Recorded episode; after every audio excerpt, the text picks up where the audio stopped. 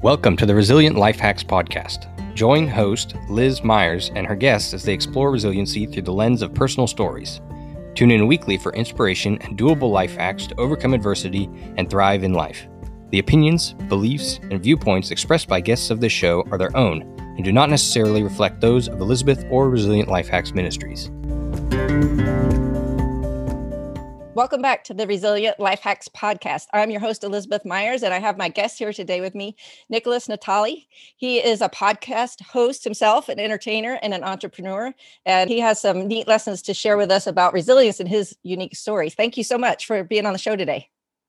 I am so excited to be here, Liz. Thank you for having me. Let's oh, do yeah. it. Definitely, definitely. So, tell us about your your story of resilience. It sounds like an interesting topic to me. I'm ready to to hear what you have to share. Hot dog. Yeah, let's jump right into it. I think where the story kind of begins is in college. One, this was the last choice of college that I wanted to go to. Last on my list, and I God kind of nudged me, go to this place. I had 13 others on my list, but this is where I ended up. I thought it was going to be too expensive. The um, I went to Cal Baptist. It was about forty-five thousand dollars a year at the time, maybe forty-two. But when I went into college, I came in with a mindset that I want to graduate a year early because I know college is expensive and mm-hmm. I don't want to have to take on all that burden, especially with the school costing so much already. And the the story of resilience begins because the major I went into was new at the school, software engineering, and I think it was only like the second or third year. So when I approached academic advising, like, hey, I want to graduate a year early, they were like no not a chance. You're in engineering. You don't you don't do that one and two this is a brand new major and nobody's ever done that so you're certainly not. And i'm like oh well i will find a way. Well, i'm yeah. moving on here. So i go to the dean. I go to the dean of software engineering at the time and i'm like hey man this is what i want to do. He also shoots me down hits me with a no. So now i'm thinking maybe it's really not possible. Maybe this yeah. is like some sort of like hard line in the sand mm-hmm. where you can't do it professor after professor, I'm asking. And then finally, someone just sits down with me, shows me a little grace, and says, let's see if it's even possible. And so that was the moment where I was like, okay, thank you. Someone's yeah. trying to see that I'm actually trying to get something done here. Right. And he sits down, we walk through it, and it was like overloading every semester, you know, 18 units. You have to do it, no summers off, like you're taking all the classes. But he was like, you can do it if you put in the work and then I did. That's then I'm like, okay, let's let's do it. Let's bang it out. And that was probably where the first little hint of resilience starts festering mm-hmm. in inside of me a little bit. Yeah, just making that decision to do it. Yeah, exactly. And I remember the story shifts after like I'm I'm in my final year, you know. I'm like, okay, nice. I'm going to graduate early. And I remember sitting down at my my table which was in my my kitchen with a couch we put our couch in the kitchen because you do things like that when you're in college it doesn't mm-hmm. make any sense but that's the fun of it yeah. and i remember checking my student loans amount and it was $60000 and i was like oh my gosh how did i let this happen like how did all the mm-hmm. i worked so hard for this and i still have 60k to pay are you kidding me mm-hmm. and so my mind is spinning how am I going to pay off this debt? That's that is unreal amount of of cash money to have to throw down. Yeah. And so I start I started thinking of everything I could think of, you know, like maybe I'll donate blood every day until I graduate. Maybe I'll, you know, like I'm yeah. I'm like maybe I'll pick up another job here and there. And the idea started getting put in my head of like like hey man, you should just live in your car after college, pay it off. And I was like, ah, oh, yeah, that's kind of a funny idea. Like maybe I will. And every time I talked to someone, the idea got a little more serious. Like I mm. remember talking to my sister, and her dad owned a 1986 Chevy Suburban, and was like, "Hey, if if you do it, I bet you my dad will give you the Suburban to live in. Like if you're thinking about living in a in a in a car."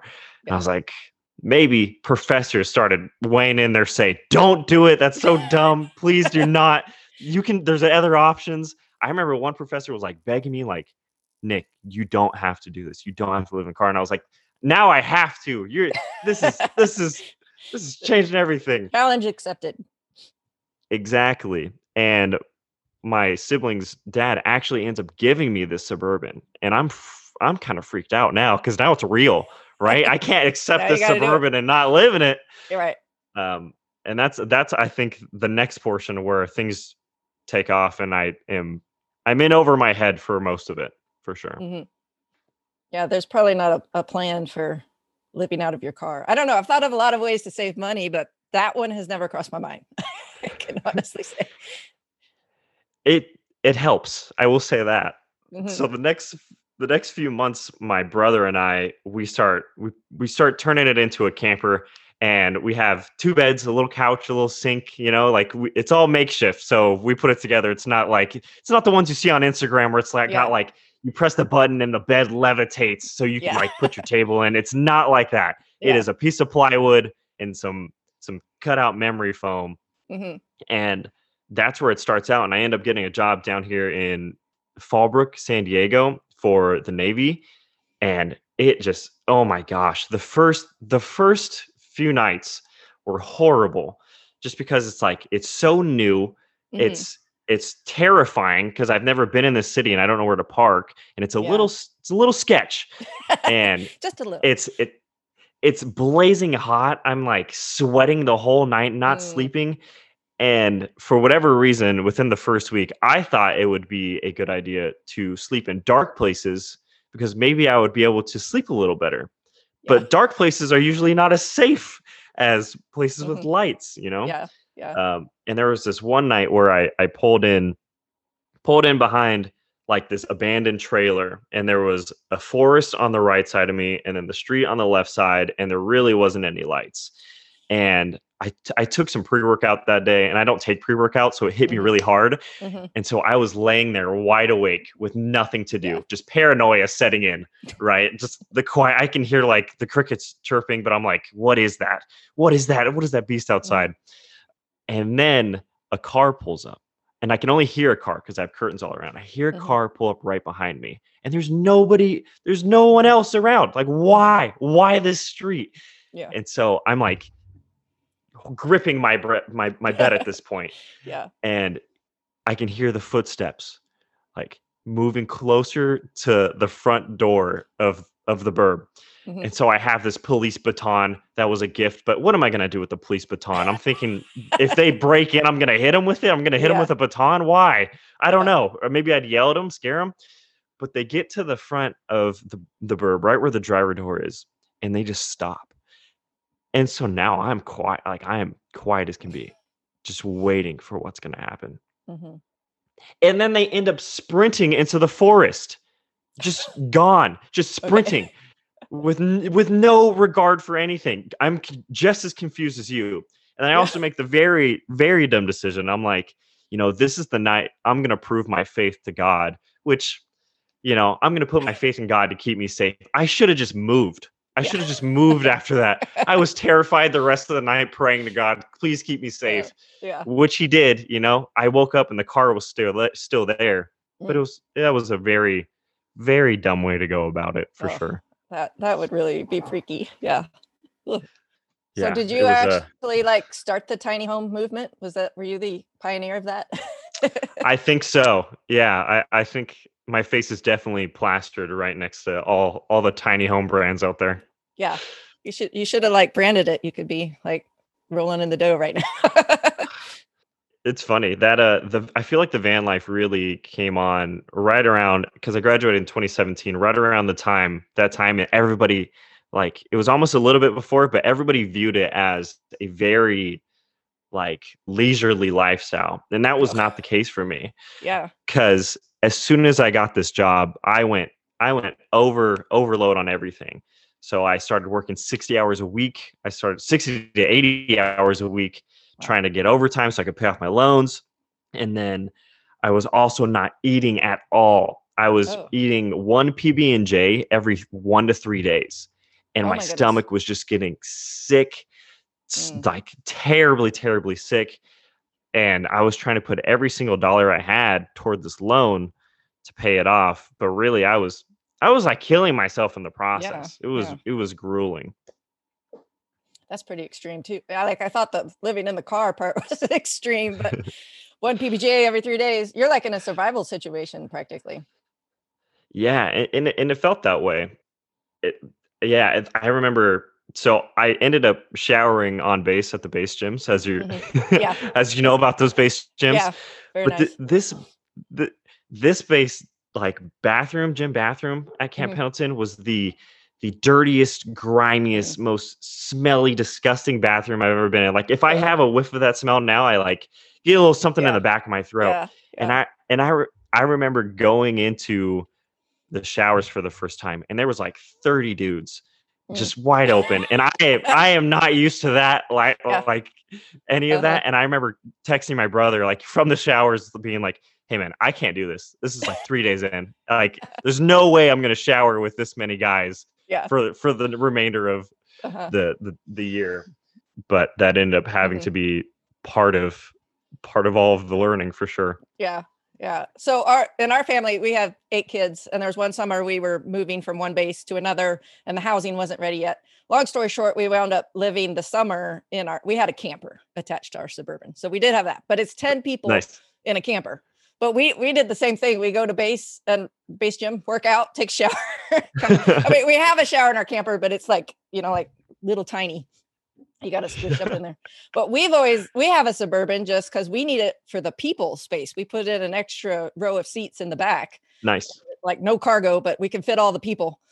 But yeah, I can't imagine. You know, I thought living in the camper was rough, but living in the in just the car, I don't know. I think I, I was hearing your your story about the the nighttime thing. I'm like, I think I would have a dog. Did you ever think about Yeah. like a guard dog? Or I guess then you I got another did. mouth to feed, though.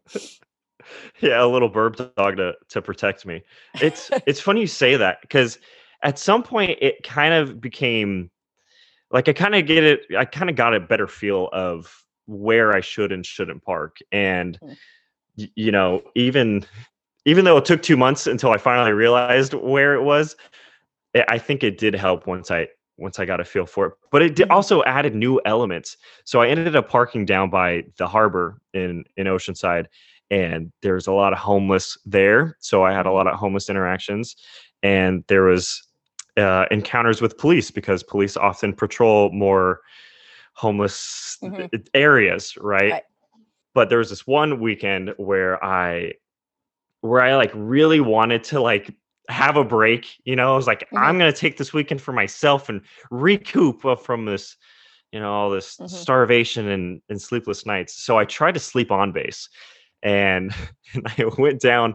There's a nice beach on Camp Pendleton that you can that you can park at and hang out at.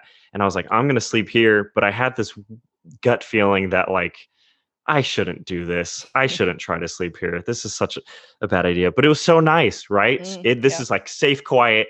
I can Mhm. see the beach. It's exciting. And so I go to bed anyway with that pit in my stomach. And I wake up to a knock on on the door. On yeah. Mhm. And that's never good. And all Yeah. of the knocks that I've had, it's never been a good Right. knock. It's usually Right. like, you got to get out of here, or Mhm. hey man, you have any food? Mhm. Um, so I like my I, there's a little spot in the burb where I can drop down and the curtains you can't see me, like you Mm. can't see through it. So I Mhm. drop down into this little spot and I'm like trying to figure out who's out there.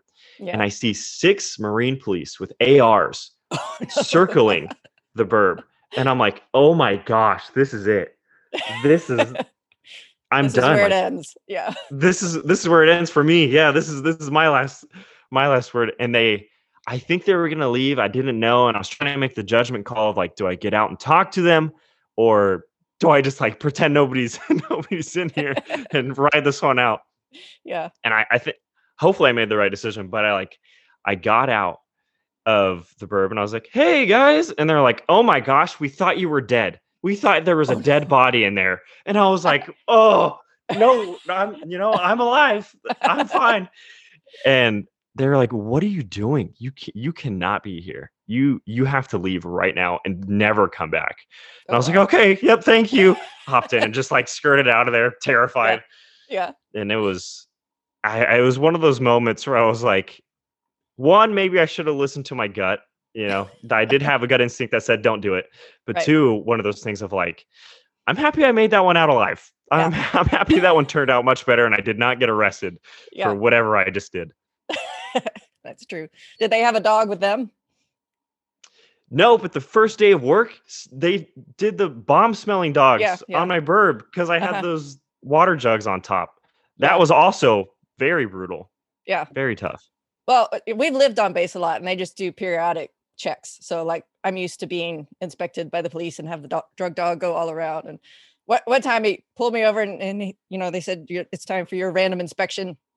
And he's like, "Is there anything in your car that I should know about?" And you know, having a bunch of young kids, I'm thinking, "Okay, did somebody leave a sandwich in the back? Is there like dirty yeah. socks hanging out?" You know, I hesitated, and then I'm like, "Oh, he's probably asking me about like guns and drugs and things like that." And I'm like, "No, no, there's nothing you should be concerned about. I might be embarrassed at whatever you find in the back of the car, but you don't need to worry." I have a lightning Lightning McQueen lunchbox in the back. Don't yeah. don't look at that. Just don't open that. Yeah, yeah, definitely.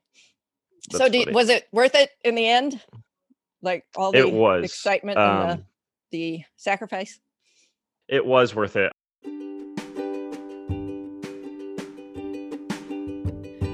When building a resilient life, the first step Liz coaches people to take is to spend time daily with God. When you seek God consistently, He will show you the best next step for your journey. If you'd like a peek at how Elizabeth connects with God regularly, Download her free prayer guide and journal at elizabethmyers.me forward slash prayer guide. You can now have the same journal Elizabeth uses every day and make it your own. Yeah, if we have time, there's this another yeah. really big portion of this that oh yeah honestly that I that I feel like I took took a lot from. But overall it was worth it. Um mm-hmm.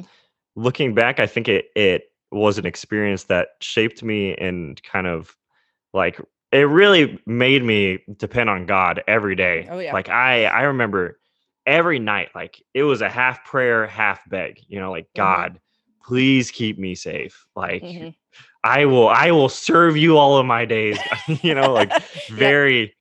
very uh yeah, and I think I I I that relationship with God formed on a deeper level because there was that real dependency. And I mm-hmm. think it was dependency and there was no distractions because I didn't have yeah. any stuff to distract me. Mm-hmm. So all I could really focus on was paying off my loans and like talking to God. I had a lot of time yeah. to talk to God. Mm-hmm.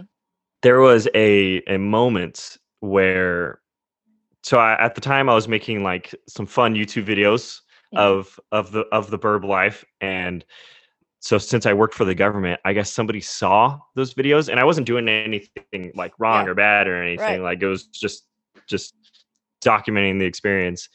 Um, and they reported me saying that I was a bum and I was stealing from the government and all I wanted to do oh was work overtime so I could travel. I could take my bourbon travel places.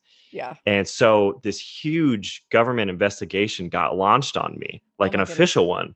Wow. Yeah. And I'm like, where is this coming from? You know, like, uh, why is this happening?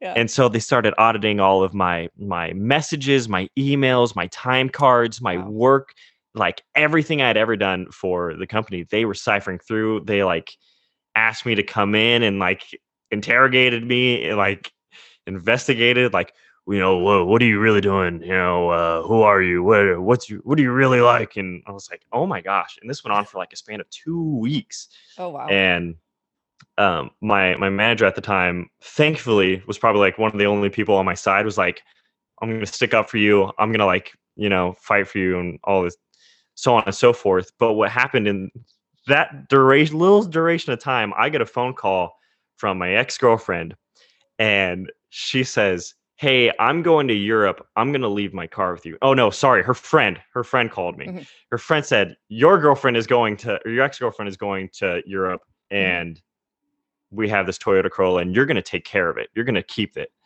and i was like what am i going to do with the toyota corolla i live in a car yeah like how am i going to how am i going to take care of your car while i live mm-hmm. in a car yeah. in the midst of an investigation so now i'm like right. double stressed so i'm like okay well drop it off at you know in front of my friend's house at the time. And so she does. And I have this idea. I'm like, you know what? Maybe if I just start driving in the Toyota Corolla instead of the Burb, it'll throw them off the scent. and so the next day, I, uh, one, I, I drove the Burb to a Walmart eight miles away. And then I ran back to get the Corolla. And then I drove that one to the Walmart so I could sleep in the Walmart and have a place to park for five days until. I got booted. I drive the Corolla into work and one of the main investigators is like, "Oh, we have a second car. I don't know why they're having this investigation on you. How can you have two cars and live in your car?" And I'm like, "Yeah, right." You know. and from there, it's just like this decline where people start caring less and less. And I move into the Toyota Corolla for the next two months. It, and that was even worse. Awful. Yeah. Uh huh. What'd you do with the suburban while you were living in the other one? I did a lot of running back and forth Mm. of I'm gonna park here, I'll run five miles, go get it, run Oh, back, park there. I did that for about three weeks until finally I asked my brother, please come pick up the burb. I'm tired of running every day. Yeah, really. I'm too malnourished to run. And if you're only eating one PBJ every three days, I don't know how you have the energy to run that much. Oh my gosh. Yeah. I think I ended up being I started at like 198, 195, and then I ended around like 170, 173. Like just Mm. big, big drastic change to my body. Mhm. And that was tough. Yeah, yeah, definitely. So, how long total were you in that situation?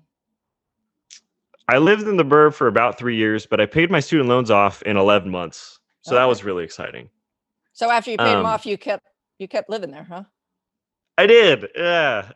Uh, I think I I don't know. At some point, it shifted to where I was like, I kind of like this. this is this is kind of fun. Yeah. Like the pain of it was no longer like this grueling pain for me. I mean, it was really uncomfortable, but hmm my friend, the friend I was telling you right before this, Mhm. who is a Air Force pilot, I ended up getting him a job at the same place, and he ended up living in the suburban with me for like eight months. Yeah. So that I think that also added a layer of like, okay, this is really really hard, Yeah. but I have I have somebody here with me that's like going through Mhm. the same thing, and then he Mhm. ended up paying off his student loans too. So okay. it was nice. So you could start like a whole club of extreme loan payoffs. Yeah, I'll show you what it takes, whatever it takes to pay him off. yeah. Well, I Yeah. you know just listening to you, I'm thinking this would make a great book, and then you got to make a movie out of it after that. I think it would be really I think that- fascinating. I think that's the next move. I think you're Yeah. right. I, Yeah. You know, and it's it's funny you say that because after I paid off my my student loans, I had this very interesting situation where I lost a lot of my purpose. Like because I had the same purpose every day for Yeah. 11 months. I'm going to get up and I'm going to pay off my loans. I'm going to work real hard. And then suddenly I don't have that. Mm. And I think part of the reason that happened is because my my identity was in that was kind of in that. So once I didn't have that anymore, once I didn't have that like I'm going to pay off my loans, I was kind of left a, a little empty and I got Yeah. depressed and I started thinking that my story didn't matter, that you know my past experience for 11 months didn't matter, the fact I paid off my loans didn't matter. I complete 360 from what I was Mm. previously just experience experiencing. I didn't tell anybody I paid off my loans for like a week and a half because I was like, nobody cares. My story doesn't matter.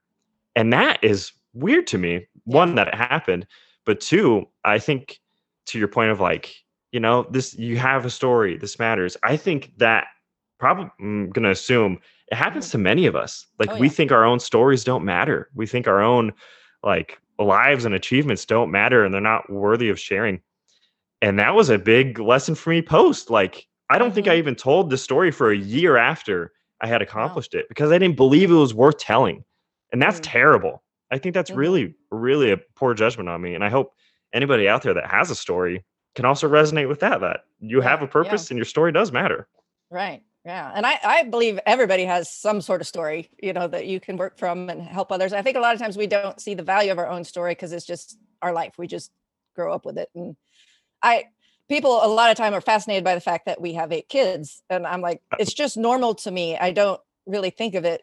So I don't Mhm. know what is, is special or unique about our family because it's just, it's just my people. But, Yeah. um, and I think, uh, you know, all of us are, are that way, but it takes like talking to somebody else to go, Hey, you should really share this part of your life with someone. Yeah, I agree. And I was just thinking that I'm like, you have eight kids and you're able to run a podcast still? That's amazing. Yeah. that's Well, two- that's an Two accomplishment of them are adults and gone. So actually I only have six at home right now. But Hot dog. Six feels- is still yeah. it feels small to me. only six. Yeah. Yeah. Man, that's wild. Yeah, I, I I come from a family of five, so I feel like I I don't quite know what you're feeling, but I do. I get mhm. it. Yeah. Yeah. So you you make movies or or something, don't you? You do videos? I do. I do make videos, and I've been acting for the past three three ish years, maybe a little bit more. And recently, a couple of my friends and I are starting to put to, put together a couple couple little skits, little scenes, little shorts, Mm-hmm. and we're hoping to end up having put it putting together a short where you know we can tell a, an important story Yeah. sometime pretty soon. So you could star in your own movie about That's the dream. experience. That would be way cool. Yeah, All right. that would be wait, super cool. You gotta tell me when that comes out. I'll Oh yeah, no problem. Absolutely. First in line, I'll give you a ticket to the premiere. Yeah, wherever right. wherever it is. Yeah, that would be awesome. Very awesome. So, what are Yeah. like some things that you learned in that? ti- I mean, your your story is like really unique, and uh, you know, not many people have that kind of experience. But certainly, you learned some things about resilience and about overcoming adversity that are applicable to lots of people. Like, what are some big life lessons that you took from that whole experience? Man, I think some of the biggest ones is make a plan, even if it is Mhm. live in your car to pay off your debt. You know, make a plan, be really clear on the goal that you want to achieve. And I'm I'm I'm getting more into the idea of habits and systems really and behaviors really make up our achievement of goals. So set up a good system for Mhm. your own your yourself so you can clearly achieve whatever outcome it is that you want also i think having faith oh my gosh because faith is the toughest thing because you can't see the other side of your goal you can't even s- like you have to be able to visualize you achieving this goal but you have to have faith that it's going to happen and you have to have faith that god's going to provide for those things. Yeah. like i was i was i was just praying for god to provide for food and it got to mm. a point where i wasn't concerned that he was going to provide because i had it's it's it's repetition it's habitual like faith is mm. almost habitual like once you start believing enough over and over like you will learn to to trust god and that he will mm-hmm. provide for you and also my friend that moved in i can't tell you how great it was to have someone going through the same experience as me. Mm. and and someone who was in my court completely. And the reason i say that is because i got down to where there was 4000 left in my student loans and i had $4400 in my in my bank account my my save my emergency saving fund of like Yeah. 2000 and then the 2000 paycheck i just got or whatever Mhm. paycheck it was and i remember telling my my friend who was going through with me and i was like hey i only have $4000 left and he said to me put it all on it pay it off and i'll cover you whatever happens from here on out like if an emergency happens i got you and i knew he meant it because Yeah. the burb broke down once and he he split half with me and he was living in it too but he didn't have to. It was my Yeah. my burb Mhm. and i think having someone that you can tell things to like this is a struggle. Can you help me out? You know giving me accountability of like this is what i want to achieve. How can you help me get there? We would have competitions of going to the grocery store and seeing who could spend less and make it last the longest. I once ate a hundred fish sticks over the course of three weeks and it was disgusting and that was it that's all I, all i ate Uh-uh. but he was also only eating like edamame and that's microwavable rice every day. Yeah, and I'm like, ugh. But I think that was a huge component. So community is Yeah. is kind of the final So, answer of that. Did you have a microwave in there? Or are you eating frozen fish sticks, or what? How did you cook? I would like hide them in the work freezer and like slowly hope like each day have like two during lunch, then use the works microwave. Once you got out of work, your your opportunity to eat was almost shattered because you didn't Mm. have a microwave or anything. Yeah. Wow, that's crazy. So my freshman year at the Air Force Academy, you know, you're not supposed to. Well, you can go out to like the the dining hall for dinner, but the upperclassmen kind of harass you, and you don't want to. So you're allowed Yeah. to have some food in your room, but you don't. You're not allowed to use the microwave or the fridge that's in the squadron or anything. So Oh um, man. I got some little stainless steel bowls, and I would turn my iron upside down and prop it up on the chairs, and I would cook like spaghettios in the little bowl, so I wouldn't have to go to the dining hall and get yelled at by the upperclassmen. I could eat alone and in silence. And uh, nice. Figure yeah. out your own strategy. Beat the system. yeah, so I mean, I've done some strange cooking things too, I guess, but That's awesome. know. I, yeah, getting creative with it. You have doesn't to. sound good. I wouldn't want to eat cold Ugh. fish sticks, so at least you had a place to heat them up. Yeah, that's true. I mean, there was a there was a time, and here's a point about resilience. Uh, I'll tell a story first. There was a time where I was so hungry, and all I had was um like one little Tupperware of the microwavable chicken, like the ones that come in a Mm. bag and you have to microwave it. Yeah. And it was like chicken and maybe a little bit of cheese on top, disgustingly bland. And I went in, I could, I had to eat. Like I was so hungry. So I went into a Starbucks and I was like, hey, Starbucks, can you microwave this for me? Can you hit this up? And I remember them being like, you want us to heat up your chicken? And I was like, yes. And they're like, let me ask my manager. And like, I could see them like discussing in the back, like, should we heat up this guy's microwavable chicken? Like, that's kind of weird. They ended up doing it. But the point being is one, you're going to have to do things that are uncomfortable in order to get the outcomes you want. Mhm. And two, you have to do what it takes. Like, once you fully commit, you can't say, oh, well, now I don't really want to do it. I don't, I can't, Mhm. I'm not going to, you got to go all in. And you have Mhm. to find ways to make things work. And even if that means, you know, sacrificing, hopefully it's not your your physical well-being, but if it is, maybe it's that or sacrificing your social hour every Tuesday. The sacrifices have to be made if you want to achieve anything you want Mhm. to do. That's Yep. that's a guarantee. Yeah.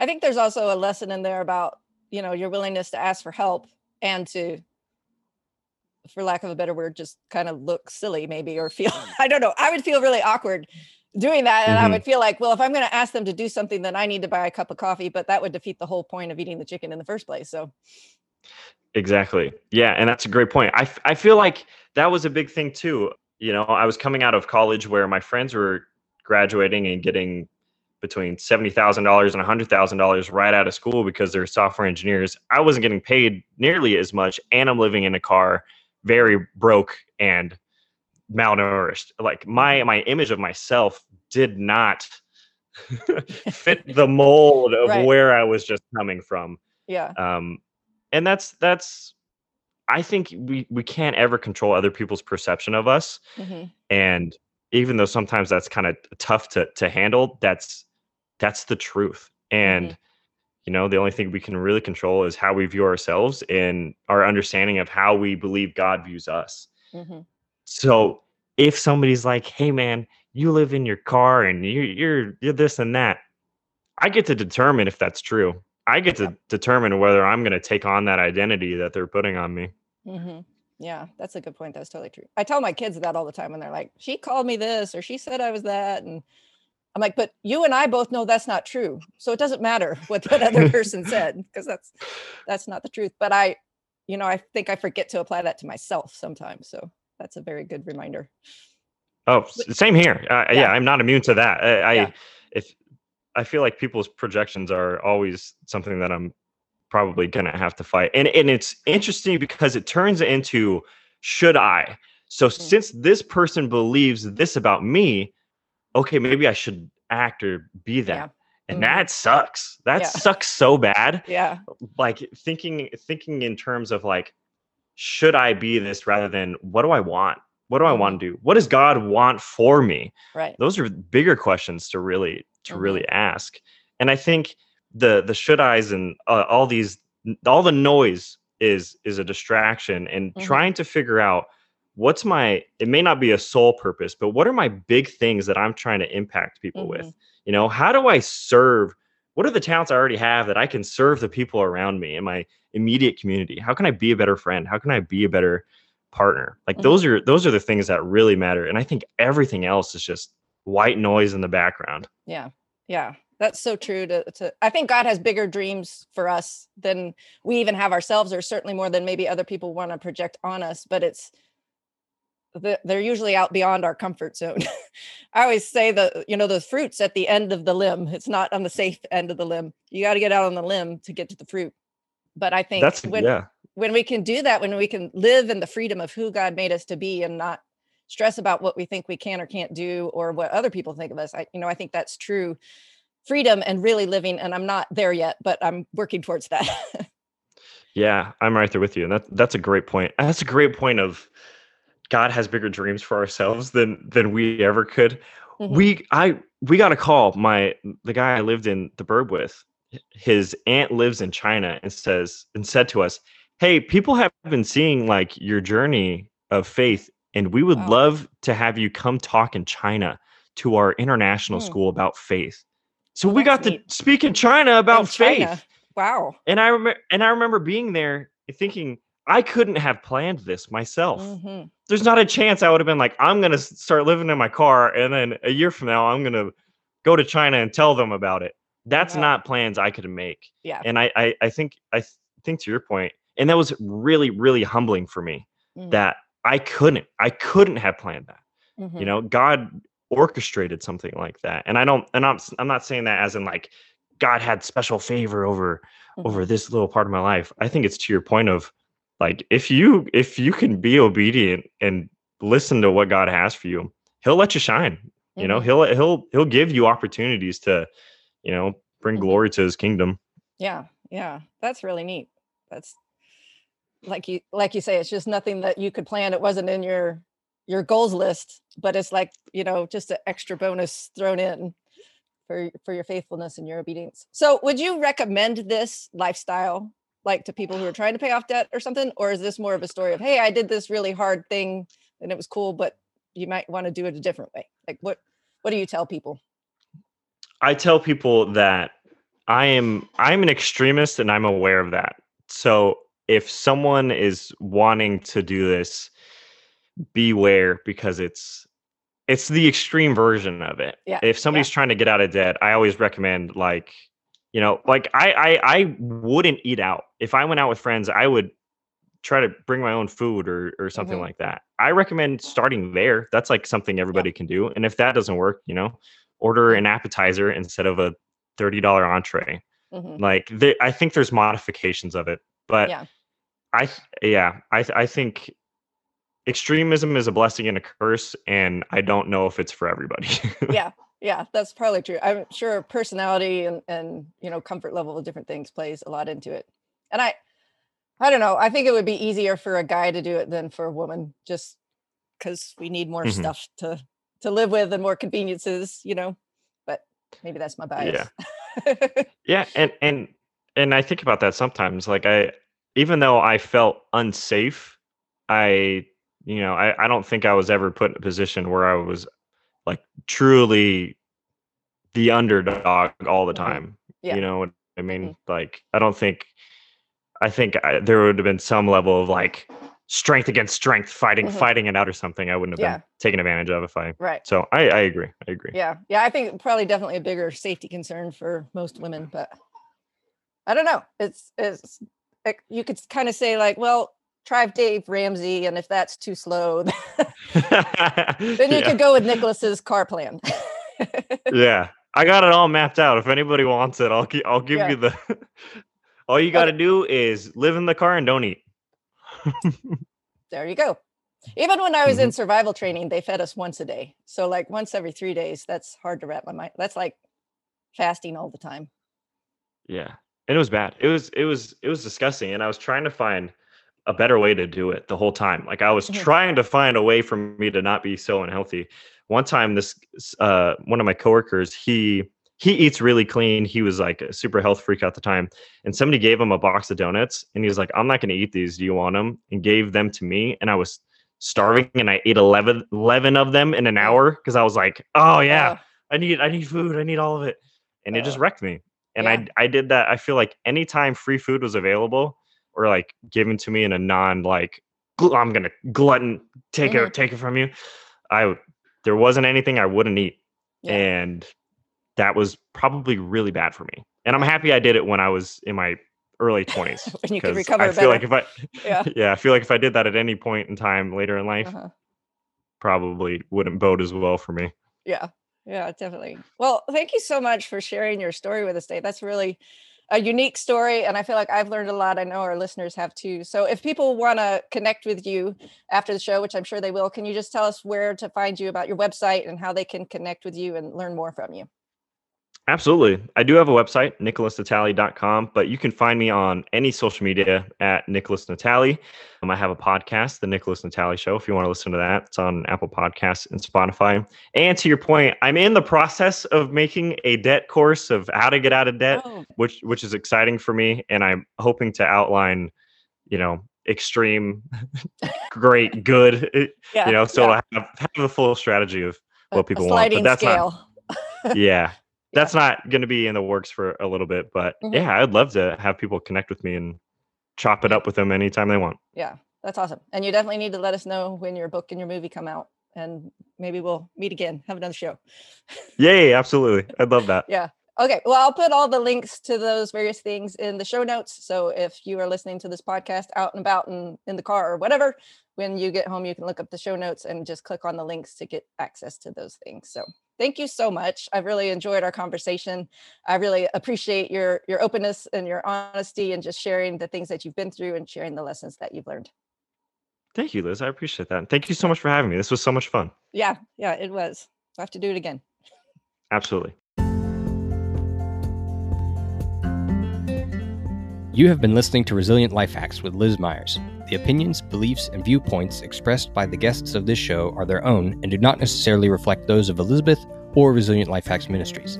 To learn more and download your free guide to Liz's top 20 resilient life hacks, go to resilientlifehacks.com. Subscribe now so you never miss the life hacks you need to live the life you want.